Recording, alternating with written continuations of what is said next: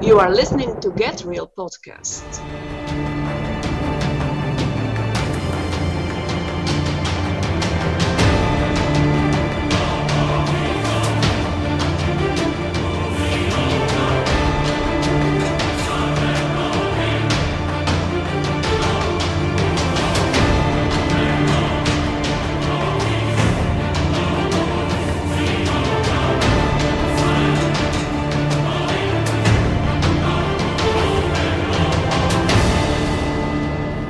Well, these are some unusual days and times that we're living in, and we're going to do this edition a little bit differently. I am going to date stamp this one. It is Sunday, March 15th, 2020. And Dan and I are right now self quarantined in the fishbowl with everything that's going on out in the world. A lot of scary stuff going on out there, and we're going to shift gears a little bit and talk about what's going on in the world. So, Dan, you and I were talking yesterday. You were sharing some stuff with me about stuff that you've been hearing and that you've been thinking about with this outbreak of the COVID 19 or the coronavirus. So, Yeah, uh, a lot going on. Interestingly enough, some of my nerdery over the years has been to study pandemics, study what happened back in 1918. that's what you do in your free yeah, time. what do you do in your free time? Uh, no, for real. I used to. I was like H1N1, H H5N1, all, all the different ones, and I was like, yeah, we're overdue. And so there is a historical precedent. Um, over the last few years, just with the fall of the legacy media or the exposure, you know, when we were kids, you were like, people would talk about a bias in the mainstream, like the three networks. They'd be like, and then you would sound kooky, right? And Right. Now, now they just full fledged lie. I mean, just just no conviction. They they don't care. It's just it's propaganda. It's pravda. And so now I'm kind of more on a what people would think of a conspiratorial mindset, not with everything at all, but I'm like there are a lot of things that are true that we just don't talk about, right? Right. Or- and so I when this first started unfolding, I was like, is this real? Is this weirdo control freaks in the world trying to do what they do? And there were a lot of weird things on both sides, but I just I'm not I'm not one of those that makes everything into a conspiracy. Right. And this one, it seems like it's real, whether or not it was manufactured or I don't know. There's evil people and evil stuff goes on in the world, you know? There is. And when we were talking the other day, and this is something that I want to share with our listeners, that this is going on, it's a real issue. There is a real virus that's out there, there is a real coronavirus. There's real things going on, and it's going on. I, I really don't know all the details as to why and what, but I do know this, and that is God is allowing it in His sovereignty Yeah. for whatever purpose that He's desiring to work out. And it's, I mean, these things, these things do happen. It's not like what is going on. We can look back to 1918. It was horrible. And the weird thing about that one is it killed people in the prime of life. It killed people like 25 to 30 something. That is unusual. Yeah, it would overwhelm. It was called, I think, a cytokine or cytokine storm, which um, their immune system would do an over response, and it would almost short circuit the immune system and kill the individual. It was it was really, really a horrible thing. But there's a lot of um, I don't know. it- a lot of interesting things just that get kicked around on the internet, and you go, hmm. Like I said about anything that leads me to nihilism or anything, then I'm like, I'm going to open up and question whatever I want to question, but that doesn't mean I have to be a weirdo. you don't need the tinfoil hat. yeah, yeah, no, not at all. But this one, you know, it's weird. Like, I, did you hear the thing about Wuhan? Uh, it's like a 15 million person city uh, in China that this actually broke out in the area where they have their bio defense like weapons laboratory, which is a little spooky. It is a little spooky. Did Yeah. you see the photos of the bats, the bat soup? I didn't see okay, that. No. well, all over the internet, they eat some weird stuff in China, and it's it would be easy to really judge that hard, but they went through some harsh famines. Communism brings starvation and genocide every time. and when you're hungry, you're going to eat. you're going to eat. And so they passed a law in China, Glenn. This is interesting. Um, during the famine, people got so freaked out, and they the communists had all these laws where they couldn't get imports and couldn't get certain things. They got so liberal, they eat anything. I mean, they'll Wow. eat um, bats, they'll eat cats, dogs. I mean, th- they'll deny it, but they really do. I think Mac knew that you were going to come up to that because he just that- that started purpose. barking. That was my of the- intimidation move right the there. Studio. Mac was like, "What did he just say?" They're eating sky puppies. yeah. No, but that, they eat a lot of heavy duty stuff. But when you think about as a society going through starvation, where tens of millions, I want to say it was like 40, 50 million people died during those famines. And when that happens to a generation, they'll eat any. I mean, I so I don't blame them. They'll eat snakes. They'll eat frogs. I mean, things that would not be on the menu for us um, they're just like, oh, this is normal. So you'll see a, uh, they're they're eating bats, they're eating these things, and you're like, you want to judge, but then you back off and go like, whoa, their parents or grandparents may have starved to death. You know, this is a big deal. And so the wet markets, I learned a lot about those. They're disgusting. They don't think about hygiene the way that we do as far as the marketplaces. So they just have no refrigeration, all these types of meat, wild animals of every kind. And they're sitting out there and the blood the guts the whatever it just gets washed off with water. No bleach no sanitizer. Hand washing's not a big deal. So it's it's a bad it's a perfect storm for this stuff to happen. So it's a real thing um, whether or not you know it's a really really really wicked thing. Although it's hard to identify the players. You know if you're looking okay where are the 33s where's the right. If you're looking for the numerology, if you're looking for the numerology and and there's there's strange things uh, afoot with this one but not to the point it's hard to see a winner.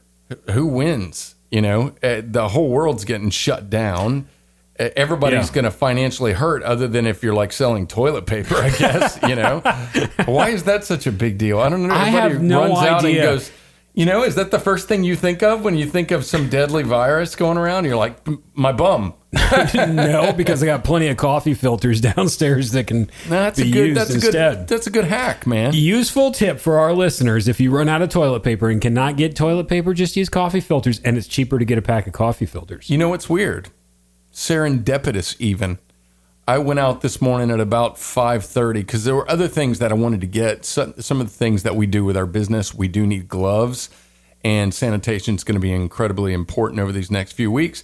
So I was like, I need to make sure I can still get gloves, like you know, work latex kind Right, of gloves. yeah. Um, and so I went out to get those gloves, which I did successfully find. And I tried to get toilet paper, and I'm in this massive Walmart, and it is just it's nothing. I mean, not even like paper towels. There was nothing on Just both empty. sides, completely empty all the way down. But the weird thing is, I bought coffee filters, a bunch of them, and I didn't do that knowing your life hack. And I was not industrious enough to put two plus two together and go, hey. You know, these are better than corn cobs. Yeah, corn cobs. Yes, that's what they used, from what I understand, during the Civil War to clean their bahonkas. That's, that's what you're telling yeah, me. yeah. Huh. Now that may or may not be true. That could be an urban legend, but that's Oh, I believe it. what I've been that's what I've been told. So there's a lot of things at work going on here. Let's go back to just a few months ago when we started talking about nihilism and we started talking about the fear of God. And we talked about not believing everything that the suits and the media that they're telling you and uh, that's what I really want to encourage our listeners to do is there's so much noise out there. It gets confusing and there are people that are really scared and this can be a very scary thing. Life as we know it is changing. Yeah. The way that we do work is changing. People are working from home. This is a total revolution in things. Education systems, what I'm involved in, going to a totally online uh, system for classroom. Unheard of. There are online schools and online classes, but now it's this thing where it's really happening, and this is what they're looking at as being the delivery mechanism for classes right now. No classroom instruction, but just doing it all online. So things are being totally revolutionized right now. And what I want our listeners to do, and anybody who's listening to this, don't just give in to what the media is telling you. Don't just give in to what the panic and the hysteria and the chaos is, is saying. Seek the Lord and listen to what He's saying in this. Me personally, I am not scared of this. I am not terrified of it. It's not like I'm going to go roll around in a bu- big bowl of Corona. You're go- healthy. Yeah, I'm healthy. And you're not that old. Thanks. Says the guy who is one what one year One year. one year older than me. Yeah. I'm actually taking a look at this from what is it that God's been stirring in us here, and what is it that God could be doing for those that are believers. And I really see this as a time of refinement of fear, a refining of fear. Because when we go back to when we were talking about the nihilism edition, and I recommend all of our listeners, if you haven't heard that one, go back and listen to it. We talked about the fear of the Lord and what it says in Proverbs uh, chapter 9 at verse 10, where it says, The fear of the Lord is the beginning of wisdom, and knowledge of the holy is understanding. And after we had done that, for me, with things that I'm working through in my life and things that I'm doing personally, I've had to fight a lot of fear. It's been fear factor for me. I didn't realize how much fear and how bound up my heart and my mind is in fear until I started working through these things. So I know that I am not the only person that deals with fear. We are so bound as a people by fear. As a matter of fact, if you look at the way most of the world runs, it's run by causing people to be afraid or intimidated. Yeah. Oh, it's like instant dance. If you want people to buy certain things, scare them. Yeah. It's it's it's like, well, you know what? I've had three other people call about that particular Buick, but you know it. it uh, and then people are like, fear of loss. Yeah. It's a classic close, man. It is. Throw a little wizardry on It people, is. and they buy. They line up. and that you said that the wizardry basically the byproduct of witchcraft and wizardry is fear it's intimidation and manipulation Yeah. so if somebody's not walking in the holy ghost and they're not really trusting or they're not trusting at all in the power of the lord to do things and they're not trusting and resting in his sovereignty they resort to fear tactics. And I see this so much when I go on YouTube and I take a look at some other ministries that are out there that are exposing the evils of the media, that are exposing the evils of Hollywood. Now, I'm not downplaying that there's not evil there, but what they're doing is they're just feeding people what they want. They're they're tickling that fear, getting the adrenaline rush by mm. watching. Oh no, there are satanic themes in in Mickey Mouse, and they get people all worked up about that. And there is no redemptive quality behind what's being done. It's not pointing them to logos, not pointing to hey, well, yeah, this might not be you know of the Lord. What's going on here? but this is. So look this way. It just feeds off of all this fear. And in taking a look at this, a lot of what we know as the church, what we perceive as Christianity, is fear based. Yeah. It's not the fear of the Lord, though, because there's a difference. And I want to talk about that a little bit in a few minutes. But that's how you get people to go to your church. You get them scared. That's how you get them to do what you want them to do to control them. So a lot of our friends that we have that don't that aren't believers that are really cynical towards Christianity, I can understand where they're coming from. Because a lot of times we just stir that pot. You and I could get on here today and be like, "Oh, and I know that there are people doing this. Oh, it's the end of the world. It's the tribulation is is coming." I don't know that. Yeah. I, I- I just don't know. All I know is that there's a bad illness that's out there, and if things get out of control, it could overload our healthcare system. Yeah. And I find it really kind of cool and interesting how the private sector is now being coming involved in all of this to stem that this was a good move by That- the president. That you know? was, yeah. You know, politics aside, you know, you guys can care whatever way you want, but that was a really good move bringing the private sector in because the government is not here to take care of you. That's not what it's here for.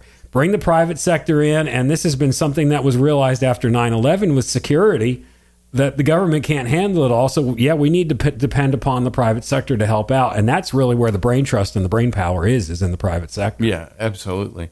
So Well, I yeah, think that was brilliant. fear is it's it's very interesting. I remember reading a newsletter. I won't bring up the name of the ministry because it still exists, but the the founder is passed. But um, and it was legitimate gospel believing, gospel preaching ministry. But uh, they would send. I remember a good friend of ours. I was at her house and I looked, and she had gotten a newsletter from them. and they were using the most manipulative, creating crisis, fear tactic um, to try to get money and donations. And it's like I you see that politically with fundraisers, all that stuff. They're like, uh, help us reach our goal. We're almost this. We're not going to be able to, you know. And it, and they create a crisis. They create that fear stimulus, and then you respond. And the reason people do it is it works. It really does work. It's funny that you say that because, as our listeners know, we're working on putting together Rockfest in June with Disciple coming into Charleston. Rockfest is still on. So our listeners that have tickets and are planning to come, that's in June. We'll cross that bridge when we get there. But so far, what I've gotten from the Lord is just to wait, be still, wait for Him. He's sovereign. He's the one that kind of moved us into that date anyway.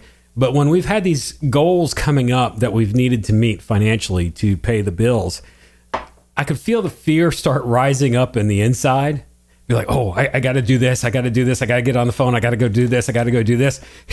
Basically, what I get is Clint, just shut up, okay, and settle down. I got this. All right.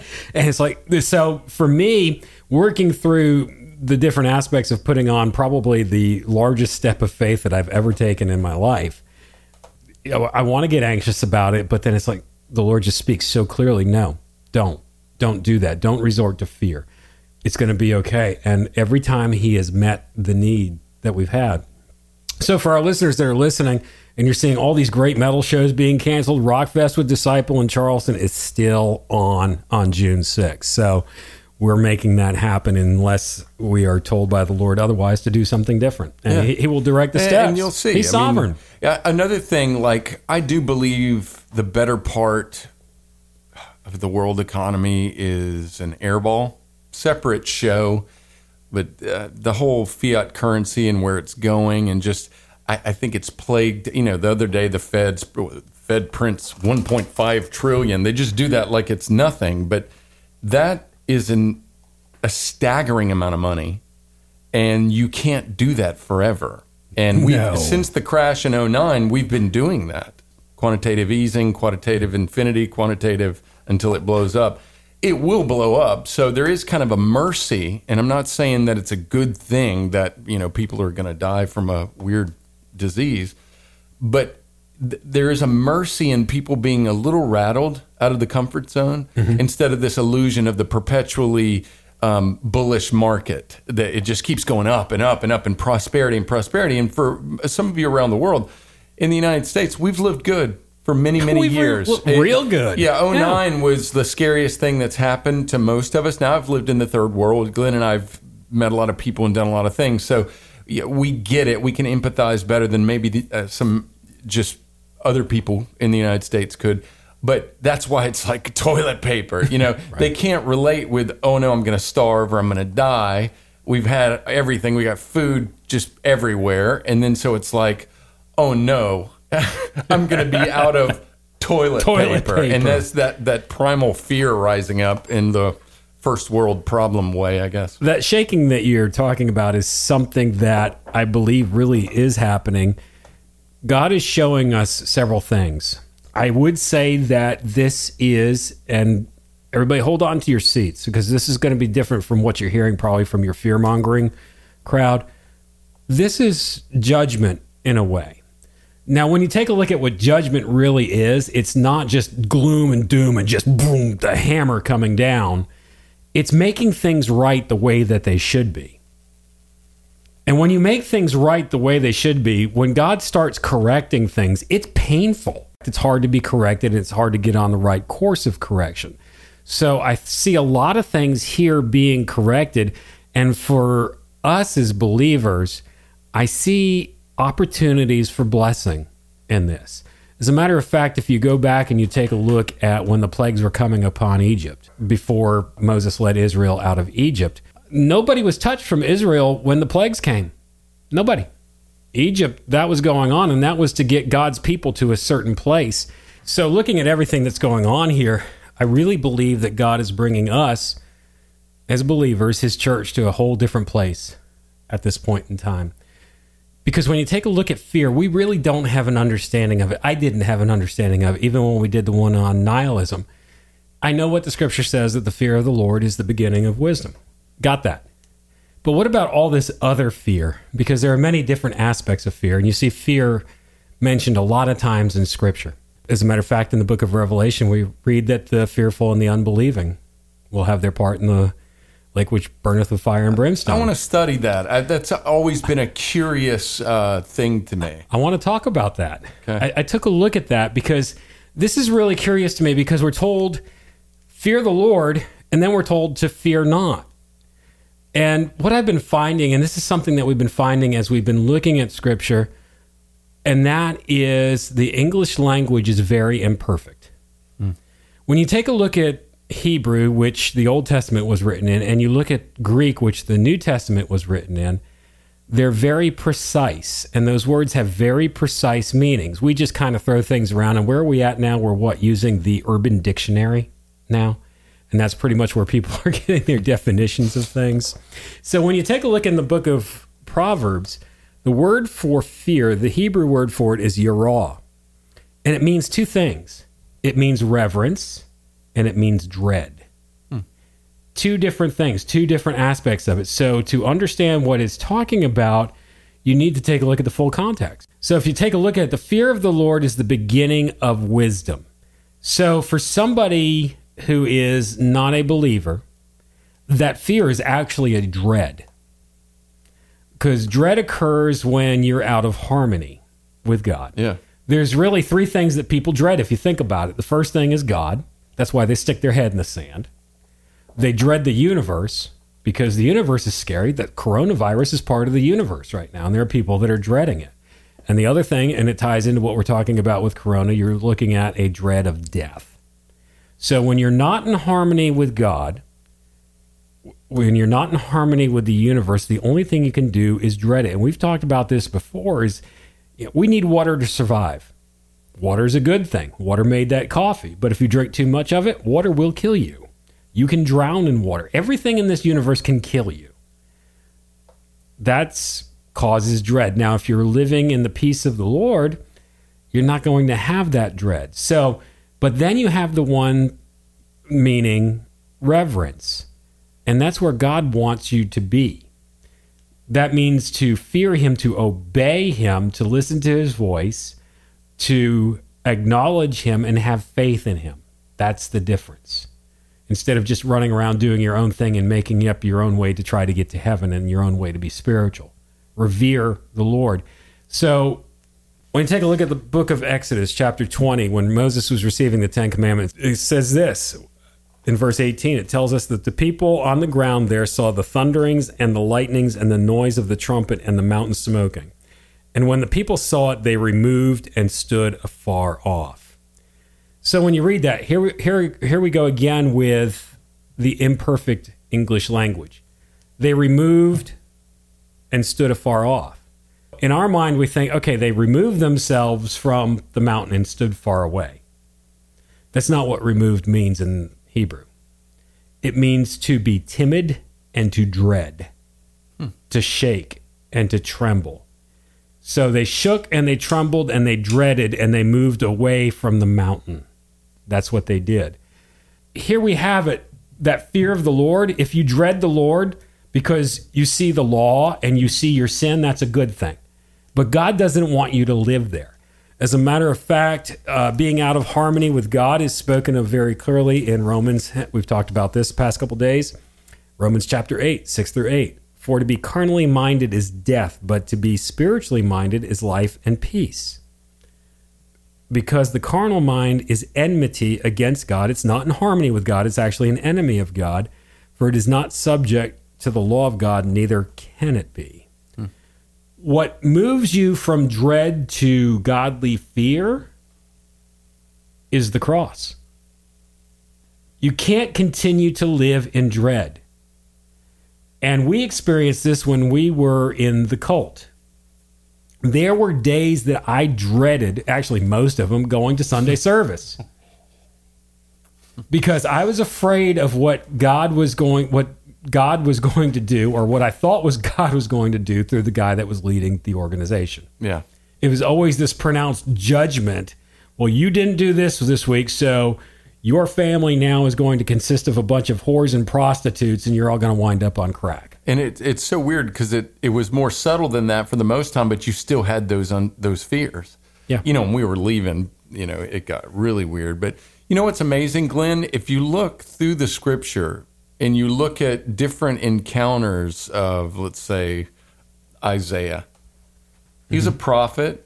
He heard from, he was a great prophet, right? Oh, and yeah. um, he heard from God, he prayed, all these things, but it's it's kind of funny because it seems like it can get redundant because when he had a revelation, when he was able to see, I guess, into heaven, right? And um, he had that numinous dread, he had that terror, even with the peace and the but it was like it was a whole nother level. Like every time it seems scripturally that when you have a great revelation of God and his holiness, there's always going to be part of you that freaks. You know, like, and that's why the angels were like, "Fear not," you know, don't don't Yep. don't have a heart attack on me. You know, Yeah. They would they would come and show up, and the first thing that they had to, it wasn't like somebody was like, "Yo, what's up, bro?" You know, to an angel. Yeah. Even it, it, that's not even God, but it was so they were so stricken by terror. That's where I get lost a little bit with charismania, and I, I guess I would be considered a charismatic. I don't know what I am uh, really, but it's like you know, if I'm rolling around and it's supposedly the Holy Spirit that's got such a an overt hold of me or a grasp of my senses, at a point, at least statistically, I think it kind of departs from the scriptural norm. If I was like completely sobered and, freaking out because of my intrinsic evil, or I was sitting there going like I'm so unclean, and not in like beating myself up, but like Isaiah, he was willing to go forward and to pray, but you, you, he felt really bad about himself, about who he was in front of this holy God, and all these things. Instead of it being some giggly, sensual like thing, I don't feel like I belong in most churches. I just don't. I, I don't know, Glenn. I'm a I'm a confused puppy sometimes, but Coffee filters. Yeah, That'll take care of all the problems. that's what we need. But in that true dread before the Lord, that conviction, and that's something we're going to talk about in a later podcast, what conviction really is, because there's a lot of misunderstanding about that too. That dread that you have before the holiness of God, there's a sweetness to it. Okay. Yeah. I was about to say uh, if if you can break that down like with uh, let's use Isaiah, right? So he was granted in the Old Testament, but he was still a partaker. He knew more about the gospel, you know. He knew the gospel. He knew the guy. Okay, yeah. big time. So it was like, okay, cool. He was full of dread. He was undone. He had this revelation, but like you say, there was there was an ecstasy, there was a sweetness involved in, in that. Huh. probably the same as the sweetness that you feel at that point in time of salvation where you realize that you're undone but it's sweet because you know there's a way out Yeah. or probably the most recent example for me going back what 13 years 14 years now the day that i stepped away from pastoring and the lord dealt with me and you were there in the room when that occurred that that was not the place for me maybe at that time that i needed to step away from that and the lord just dealing with me of the things inside of me that i coveted that position more than feeling called to that position hmm. at that time. And being dealt with about that i was getting spanked but at the same time it was awesome because i'm like wow god's talking to me. Hmm. You know so he who is other than me and very much greater than me is talking to me and there's a way out from what i've been doing It's kind of funny because sometimes just the attention of, you know, God speaking to you or moving on you, it may be the words, hey, stupid. but or shut up but you're like, he, he spoke to me. Hey, God spoke. Well, what did he say, brother? Uh, hey, stupid. No, no, I don't want to put words in God's mouth. I'm being funny. Why do you think people are seeking so many different types of spiritual encounters? Because they want to have contact with something that is greater than they are. Yeah, that's true. Why are people so fascinated with, oh, I want to meet an alien or I want to have a close encounter of the third kind? Oh, I want to touch out, and reach, and have tangible something that is greater or mysterious. Yeah. God built us to desire mystery. We're pre-programmed for numinous dread. I mean, it's it's universal. There's not a single culture like you have all these like loudmouth kind of atheist people that act like, oh, it's ridiculous to even conceive of of being a deist. That's ridiculous. The the notion has always been in human nature. There's not a culture that is devoid of spirituality or worship or a dread of the the unknown you know fear of ghosts fear of spirits of ancestors fear of of the great spirit you know it's it's it's intrinsic. You know what i've noticed over the last couple of years? Um, especially going through all the stress of being self-employed during the recession and just reading all the headlines and getting reading about politics and economics and just I would read and read and I would get it was some sort of cycle, maybe a dopamine cycle or a what's that other a cortisol, I don't know, but mm-hmm. you you work it and you work it and it gets you all worked up. You know, like a cup of coffee and then it's almost like you need it again and you need it again and you get this this sort of cycle going on. And then I started backing off when I discovered that I was like, you know what? Half of the stuff they're telling me, 90% of it is just nonsense. It's just fear. It's it's just they're lying to me. They're trying to get me to do something. They're trying to get me to buy gold or Yeah. trying to get me to, you know, do something. I'm like, you know what? I'm tired of that noise. So I, I started reading more books. And now I find it soothing. I enjoy listening to like um, St. Augustine, you know, it's like it may be a 1700 year old work, the Confessions of St. Augustine, and you're listening to this affection for the Lord that that man had, and he's pouring out his imperfections and his lust, and at the same time, you just see how he loved God, and and there's not that that fear that, that, that he's a good example. Yeah. he's a good example. If you haven't, for our listeners, if you haven't read Saint Augustine, the Confessions of, uh, I want to say Saint Augustine. St. Augustine, St. Augustine, Florida. I go to there and I go to NASCAR down in Daytona sometimes. But um, yeah, I am from the South. I don't know what happened to my Southern accent. I listened to that show, the radio, when I, I was on terrestrial radio. Yeah. Oh my goodness! Oh man, you should sound have like told we me. pulled you out of the bayou. I was like, "Hey y'all, we're glad to be back today." And Diddy and them are gonna. No, I never had a twangy Southern accent, but it was stronger than it it was is stronger now. than And everybody It's because you've been hanging around me. Probably get all Connecticut up in here. no, but uh, it's kind of funny because Glenn and I, he's uh, Yankee born and bred, and I am Southern Totally. born and bred. And then uh, fear. Yeah, fear. Fear, Yeah. perfect love, cast, out all fear. See, Yoda got it wrong. Thank you. I don't know what he was mumbling about. He's probably not regenerate. I haven't heard his testimony. I Uh. I we need to talk. We need to sit and talk to him. Give him a call. Um, but perfect love casts out fear, and here's one of the misconceptions that I had personally as a believer, and I think the misconception got kind of cleared up maybe like 72 hours ago in preparing for this. We get so arrogant when we when we're saved.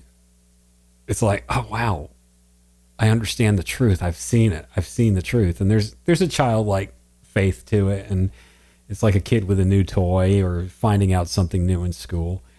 And you think, well, now that I'm saved, I must really do love the Lord with all my heart, soul, mind, and strength. And just the other day, it became apparent to me that in my life, that is not true. Dear Glenn, Shut up. are still a jackwagon.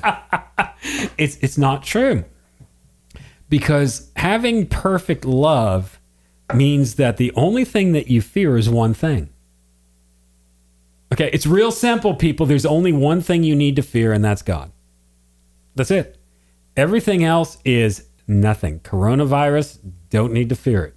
Now you do need to take precautions and everything like that but you don't need to fear it. Your life does not need to totally just shut down. You you can get out of bed tomorrow and do things even though there's a coronavirus out there. But perfect love casts out that fear and when you're really moving in perfect love and that word perfect means mature. So it's an evolving process Oh, okay Yeah, Yeah. That's that's a nice breakdown because I'm sitting there. You know, we have this thing about perfect, thinking that uh, it's got this ideal, this perfection, but the biblical use of it a lot of times it means complete or mature. And then when you think about that, of this maturation and the beauty of a love relationship with God, learning more about Him, being chastised, being brought up, and then all of a sudden it's like, oh, okay, you you grow in that relationship. So here we are with Corona and where I'm I'm drinking coffee actually. Modelo. You know what? Their stock, I've uh, maybe It not went their stock. It's forty. I feel bad. I mean, corona it's decent beer. It's like forty. I think their sales are down forty percent just because of name recognition. Shows the irrationality of fear. It does. It really does. It really does. But for the bride of Christ, the church as a whole, when I said earlier, Did we just go from Corona beer to the Bride of Christ? we did. We Man. did. But there's going to be good wine at the at the wedding feast of the Lamb. Yeah, that's true. There's going to be some really good wine there. When you take a look at this with what's going on and the church as a whole, and I'm really encouraged to see this. Our, our brother Stacy posted something today, and I posted it up on the Lithos Cry Facebook page, where he's encouraging people just to be still and to trust in the Lord, not to get all freaked out. And the majority of what I'm hearing from the church is don't fear. Just fear the Lord. Don't fear. Don't give into the chaos. Don't go into the panic. And I see this as a collective maturation of the bride of Christ. Hmm. Maybe perhaps even for the next thing that he's calling us to hmm. Yeah. the gospel has to be preached. And one of the reasons why the gospel has been watered down and one of the reasons why it's not been preached in boldness is because people are afraid. What are they going to think of me when I preach the gospel? What are people going to think of me when I tell them the truth that there is a heaven and a hell and that the only way to heaven is through the shed blood of the Lamb? That's pretty bold stuff. And you have to get past all of that. If you fear the Lord, it becomes a non issue. Right. But if you've got all this other fear that's got your heart and your mind all locked up, so I see really some good things possibly coming out of this for believers throughout the world, especially here in the United States, who For are sure. encumbered by Western civilization. Well, let's say in the next few years, there is a massive kind of economic reset. There's been, you know, David Wilkerson, there's been a lot of different people that have talked about it. There's people that have degrees in economics that are like, this whole little fiat thing we got going on is, it's been abused. It's not going to keep going. So if you can imagine, like I've thought about it, last two or three years have been tough, tough on both of us. A lot of stuff going on, Last- and it's like you sometimes you sit there and you go, God, okay, man, if I preach some nonsense gospel, then money, you know, those people get money poured I on them. know, yeah. But you look at it and go, whoa, are you going to be better off if you've already started training and swimming in cold water? When the canoe tips over and everybody's in there, who's going to be ready to be a lifeguard or start pulling people out of the cold water other than somebody that had to start swimming in it early? Uh, it- And I'm like, you know what? What is God preparing us for? So, I, in that aspect, I do think there is some mercy of having to walk through this. Now, in the modern day, if we were on like a, a farm in the middle of nowhere and you didn't read the Drudge Report twice a day or 10 times a day and you didn't listen to Fox or CNN or whoever you listened to and you didn't have all, all these talking heads going, You're going to die probably tomorrow. Your kids and you. No, you're going to catch on fire. A plane falls out of the sky. Yeah, stay tuned to Fox News to find out if you're going to die. They're eating bats in China. Are they going to eat you next? Uh, yeah, no, And it's like, and we get addicted to that. It's, I think it's hormonal, and then, and it's like, whoa. If you back off or you unplug from that and start going, so it's Prince of the Power of the Air using that manipulation stirs up a bunch of fear. When you're under a bunch of fear, you're very malleable. You're very. We talked about that um, on the nihilism thing. You're very. Um, you're fearing. How can you be fearing that and fearing God at the same time? You can't. Yeah. I like how you bring that up because the other day, again, this was a Dan and Glenn talk on the way home from work at about 3.30, 4 o'clock in the afternoon. I was thinking that day, I was like, where is where is it in Scripture where it talks about God bringing your worst fears upon you? He does that. Hold on to your theological seatbelts. You know, strap on. Uh, I'm not being a meanie here by saying it, but there is biblical example of where God does bring your worst fears upon you. And I said, like, Dan, where where is that in the Bible? Because I just couldn't think of it. And Dan got more Sunday school hours under his belt. You had what? All the attendance pins are going. I went. To, I think I got third or fourth in the Louisiana State Championship at Bible drill. Actually, that was a So- lot of. It was a big deal. So I asked Dan. I was like, Dan, where? I know all the scary scripture. Yeah. where, where does it say in scripture about God bringing your worst fears upon you? And you're like, ah, somewhere in Job. And you're like, I don't know, Job or something like that. So I went looking yesterday, and sure enough, it's in there. And I took a look at Job and I went to Matthew Henry to see really what's going on in here. First of all, the thing that really popped out to me was that it was God that gave Satan the idea to sift Job Yeah. that that Satan wasn't like, "Hey God, can I uh, sift this guy Job here?" God's like, "Hey, have you considered my servant Job down there? Why don't you why don't you go uh, you know pull him around a little bit and go toy around with him a little bit?" That may sound mean, but you have to understand who Job was. Job was the guy when you read in the first chapter who's making sacrifices for his children just in case they sin too much while they were feasting. Hmm. To me, that sounds like anxiety. Hmm. You know, from the human point of view, it's like, oh, wow, what a righteous man, you know, making these sacrifices for his children just in case they sin. Dude, do you know how many people live in the bondage of doing things just in case they sin? That is not how God intended us to live. Hmm. God never intended, even under the Old Testament and the law, for people to live that way. That's a real. That, that's that's real astute, bro. No, that's a good. uh That's a good uh breakdown. So there. God used Satan to shake Job up, a shaking like we have going on right now. Because when Job said, All of my fears have come upon me, well, one of the things that happened is all of his all of his boys, when the wind came through, knocked down the house, killed all of his boys. And here he is making these sacrifices for them to keep them righteous just in case they sin too much. Now, did they sin too much or uh, we we don't know. But he did all these things to make all these precautions to take everything to be ready and God blew it down. It was God allowing Satan to do that.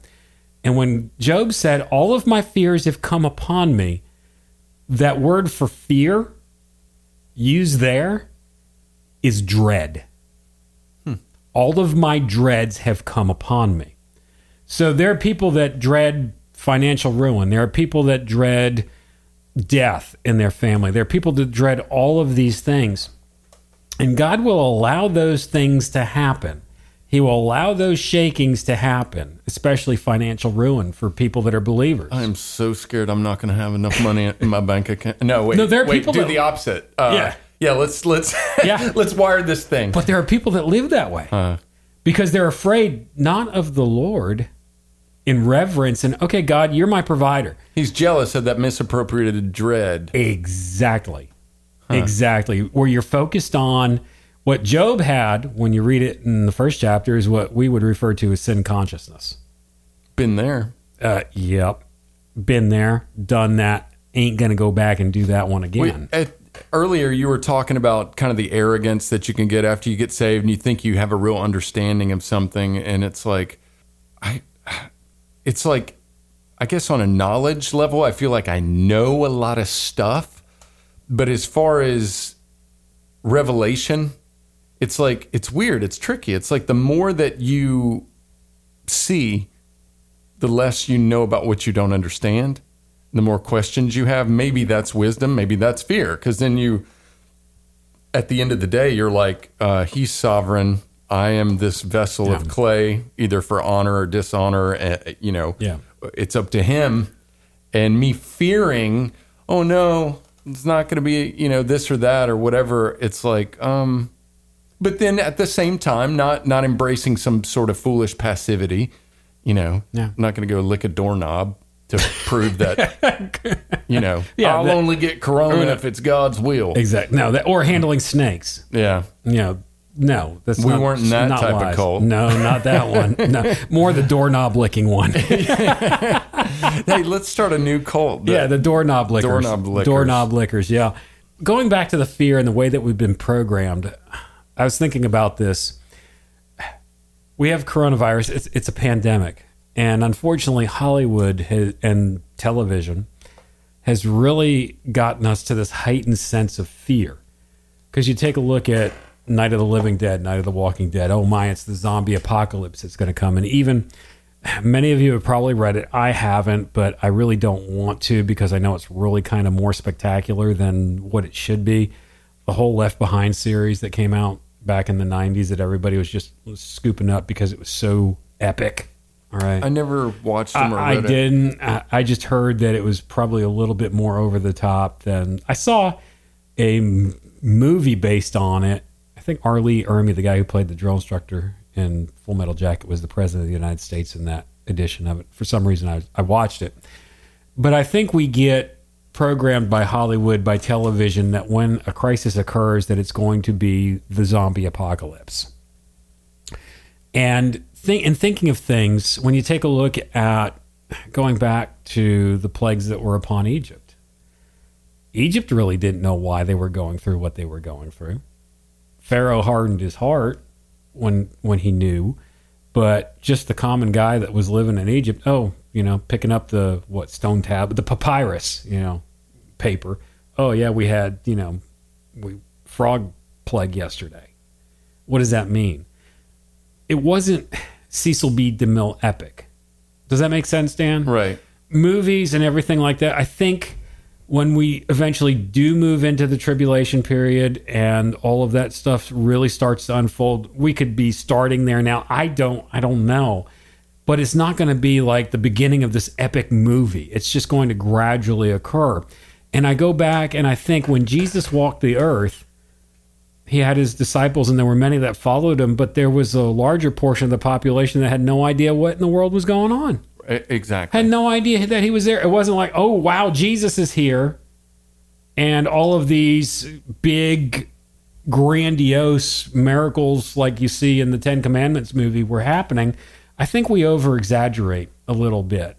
Well, yeah, there's it's we live in a weird time where the collection of eyeballs in the digital age to be able to focus on information um, all at the same time and to be manipulated through that or to be able to react instead of being somewhat segregated in individuality and going about your daily life, but yet probably having a very connected social network that when in a more authoritarian, at least in the United States.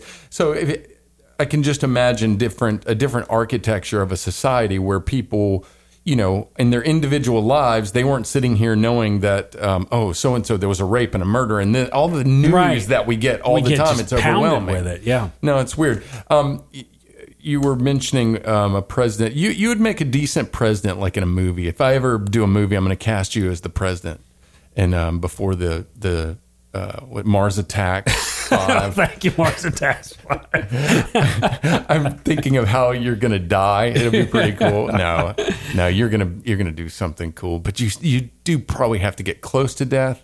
I don't know. Okay, we'll, we'll see. We'll see script. how that plays out. But you understand what I'm saying? With, do. We get so in our mind, we create these vain imaginations, and then we miss it.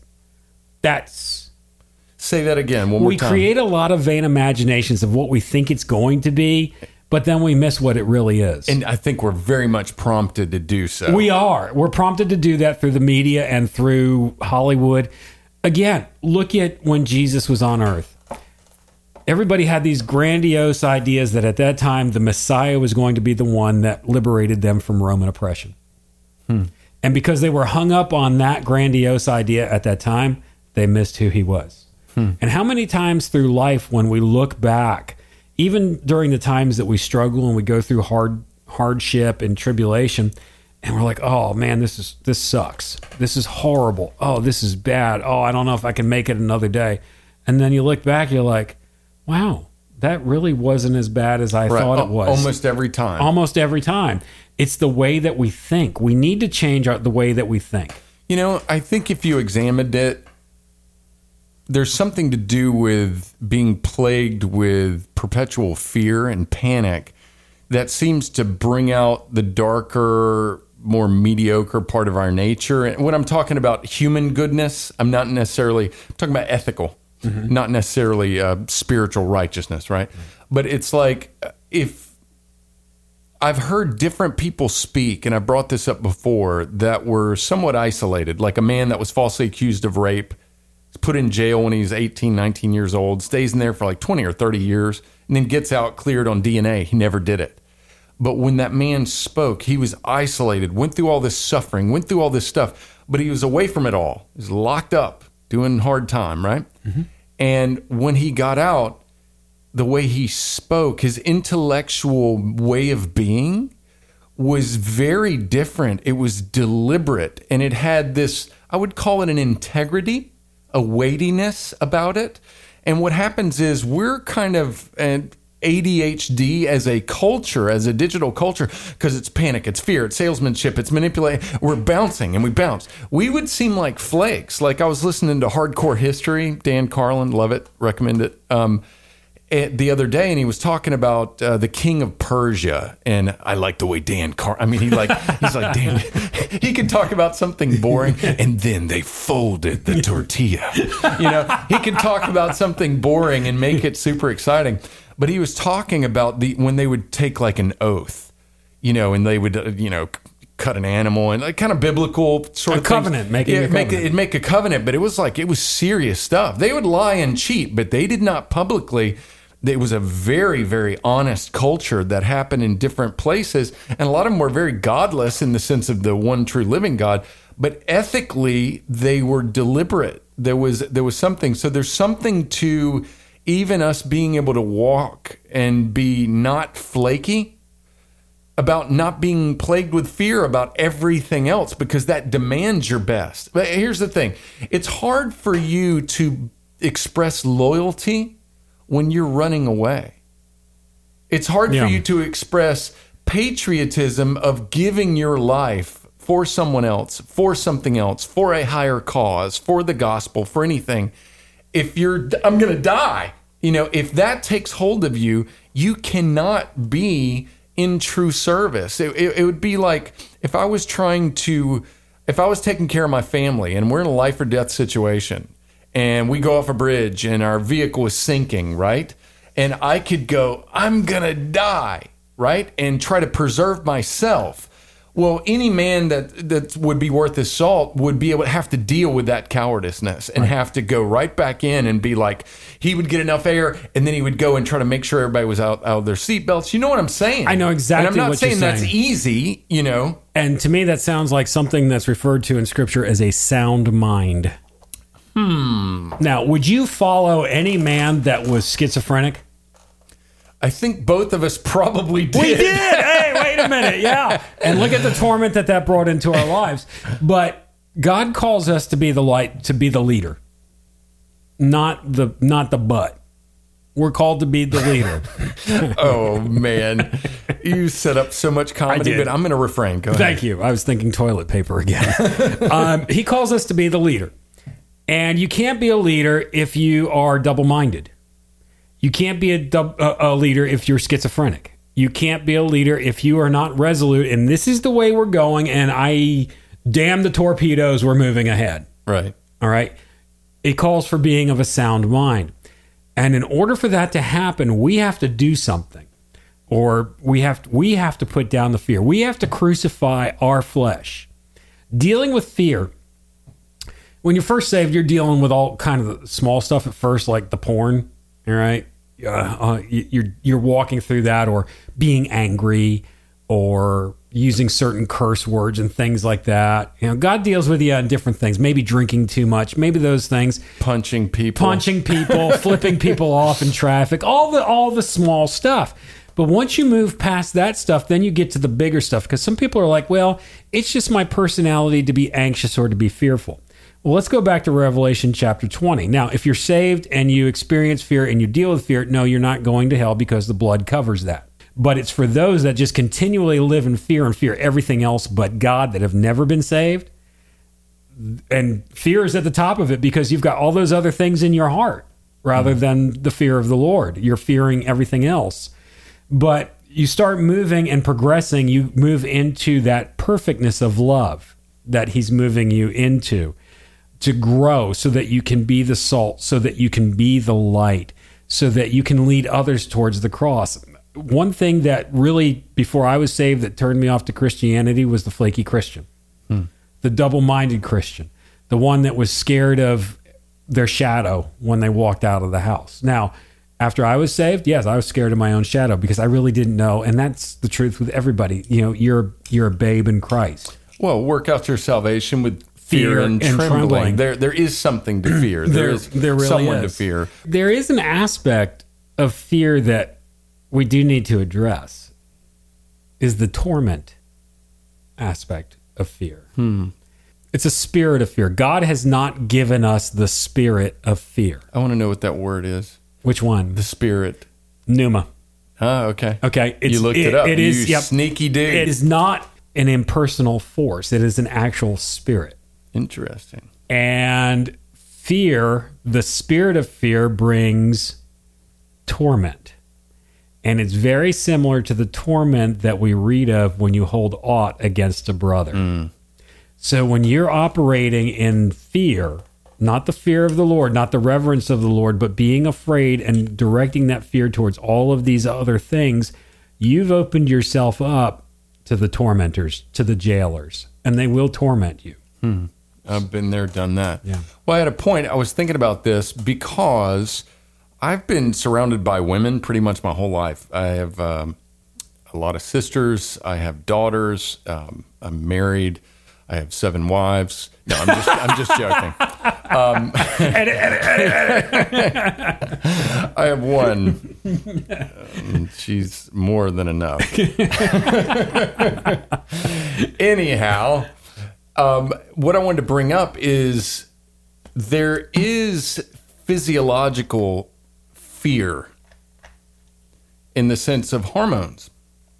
And I'm saying this from the perspective of being able to see that sometimes women, especially, can deal with major fight and flight and and it can overwhelm them to the point that they feel like they're going crazy or they're literally panicking even when they're not really choosing panic. And I don't want any of our listeners to get condemned, kind of feeling like, oh no, I got to work on my fear. When if man, if you're going through premenopause or you know you're doing something like that, you can feel weird and you can feel like you're in sin, like you're choosing. But if you look at the subject matter, you're you might be freaking out over nothing, and that's usually that physiological thing. There's there's something that if I took a a syringe full of something and put it in your veins, and you started feeling crazy and scared of stuff.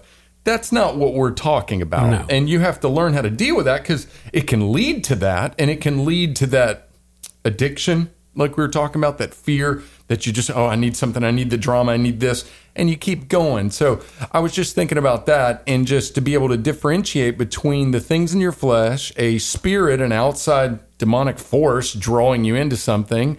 A mixture of all three, a demon trying to take advantage of the hormonal stuff, trying to take advantage of the the the airwaves and scare you to death with false propaganda or something that's going on, or even a real legitimate fear, whatever it is. But it's uh no, it's interesting. I think this is a, a timely um, timely program. When you say that about you've got the demonic dimension of it, manipulating the airwaves, manip- manipulating your hormones, because there is f- the fight or flight, uh, adrenaline and cortisol.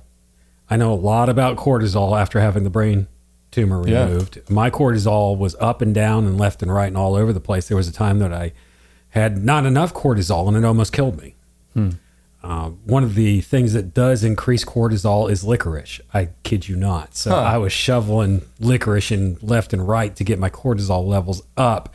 But you get very lethargic with no cortisol because your uh, adrenaline is just shutting down. And a lot of times, people that suffer from adrenal exhaustion, the cortisol, a lot of people that struggle with weight gain, it's because their cortisol levels are, um, I believe, too high uh, uh, you can correct me, our listeners can correct me if I'm wrong on that one, but it, it affects everything. So when you get the demonic manipulating your hormones and the airwaves to manipulate your hormones, basically what it comes down to, they just want you sick and dead. Yeah. Okay. I think the fear of the coronavirus is going to have more of a mental health and health impact than the actual coronavirus. Oh, for sure. will, you know, For sure. I, I really do. Not to say that this is not serious. This is a serious situation. Yeah, it's unprecedented. It's it's it's a little bit weird. Yeah. Isn't it weird, Dan, how, what, 19 years ago now, we started on radio. Two We- weeks after 9-11. We started the week of 9 11. Yeah. Several days after 9 Oh, 11. yeah. Yeah. We were supposed to start two weeks after 9 11, but our schedule got bumped up. Yeah, he did, and put us right on the yeah, airwaves. And we were dealing with people calling in because that was a call in show that we did. People calling in afraid of what was going on. Well, you know what's interesting? You remember Bibles were just selling off the shelves Yeah. and people were turning to the Lord. And even almost back then, it was like even celebrities, worldly celebrities, the people were like singing Amazing Grace and at least looking God's direction or at least going like, okay, well, everybody's looking that way. And y- you think it was a h- horrible event, probably a lot of political manipulation. I don't know what it was all about. There's a lot of things Lot. that are big question marks, but it's like, you look at what's going on right now, and we've been overdue for a pandemic, and hopefully it wasn't created in a laboratory. You know, we don't know that. We'll never know that, right? But it is real. The panic is real. It's real. And when you sit there and deal with it and have a, a calmness, and um, you know, I've I've been very I've had to put down fear and and turn to prayer for my older parents, and um, just and then friends, and I I know people. I know of uh, an individual right now, a, a family friend um, that came back from overseas, and pretty sure they have it. You know, and just you're like, oh, then you're concerned for his parents, and yeah, it's a lot of concern, a lot of a lot of things. Something else that's good that does come out of this is it does cause us once again to consider our mortality, the fact that life on earth does not last forever, and causes you to think of the questions of, well, what does come after this life? Yeah. Yeah. because we get so wrapped up in the world around us and we get into that mode of well this is this is all that's here. But then when you have something like this people are afraid of the coronavirus because they're afraid of death. Yeah. and there is an answer. And that answer is through Christ. You can live through forever through Christ. As a matter of fact I was having a discussion the other day going back to the cataclysmic epic explosions and, and everything like that when we take a look at when christ returns there's this misconception that it is going to be the end of the world. It's not. It's going to be a change in the world. Hmm. The world is not going to blow up. The earth it it is going to burn like an oven we know that. There's going to be a lot of shaking to make things right that are painful and yes there are people that are going to die during that whole unfolding the the apocalypse but the world is not going to blow up. It's going to change. It's going to be a change in what would be the word to describe it then change in epoch uh, epoch Yeah. change Yeah. is what it's going to be. It's not the end of the world as we know it and i feel fine okay It- it's not Take me back to college. yeah, bro. man. REM. Man, if when we were in college, if you listened to REM, you were cool. That was that was the cool. Them and Pearl Jam. Yeah. Those, those I were the bands. cleaning for inspection. Yes, the end of the world. as you know. Yeah, it did feel like the end of the world. Yeah, it did. doing that. But we get again, it's not going to be this big explosion, the end of the world. Fear God. If you're not saved, man, if you're not saved and you've been kind of sitting on the fence, reach out to us. You know, we'll talk to you more about that. God has to do that. You you have to respond to it, but it's God that saves you. Glenn and Dan can't save you. You can't save yourself. Religion ain't gonna save you. And Going- shall we take our the next, next call, please. he definitely wouldn't have saved you, um, but it's it's God. So that coffee I gave you is really good. Thank you for calling Open Forum. But reach out to us. Um, send, shoot us an email, lithoscry, L I T H O S C R Y, at gmail.com. You can check out our website at lithoscry.com, L I T H O S C R Y.com. But I'd really encourage you to share this edition with your friends. If you got friends that are scared, that are frightened about Corona, about what's going on in the world, share this edition with them. Not that Dan and I may offer any help to them whatsoever. We just hope that is how God uses us. I mean, we are two completely imperfect vessels. Um, our lives don't look anything like it looks like in the fishbowl. This this pro- vocal processor is awesome that we've got in here, uh, but it's God. Uh, you know, most of the time before we come in here, I feel like a total dirt bag. Yeah. And can I You even do this? that way? I Thank mean, you. you just smell that way. I, mean, just- appreciate the brutal uh, just honesty. being anywhere. Oh, y'all pray for me. No, Glenn's a good dude, man. Thanks, Dan. Dan's a good dude, and we're going to go get some coffee filters so that uh, in case we have to poop, we, we can take care of it. That's just being real, people. You know, that's just being real. That's too real. Too I real. oh, okay, I'll, I'll dial it back a little bit. But re- please reach out to us at lithoscry, L I T H O S C R Y, at gmail.com. And while you're quarantined, peace out and rock on. lithoscry.com